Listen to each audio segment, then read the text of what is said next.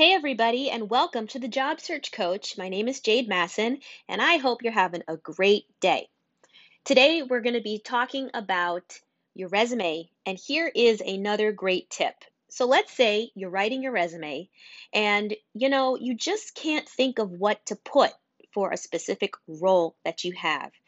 For example, let's say you are, um, you know, you are a sales manager and you just can't think of what to write besides you did sales you um, you know fulfilled orders and you know you interface with customers. Because obviously there were much many more things that you did but you just you just can't come up with like the details and the words that kind of fill in the resume and make it look a little more robust.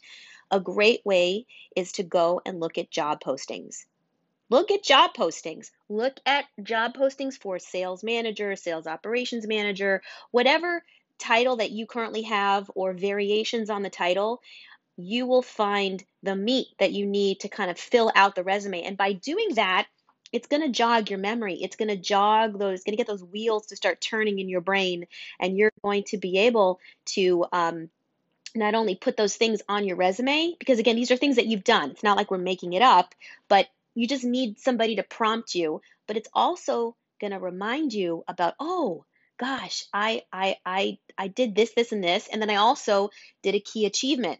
You know, last time, last last podcast, we spoke about key achievements and how important they are to have them on the resume. This is another way for you to kind of jog your memory and get those wheels turning again, so that when you're interviewing in front of somebody, you have more to say than just yes and no answers. All right, hope this tip helped you today, and stay tuned for the next podcast.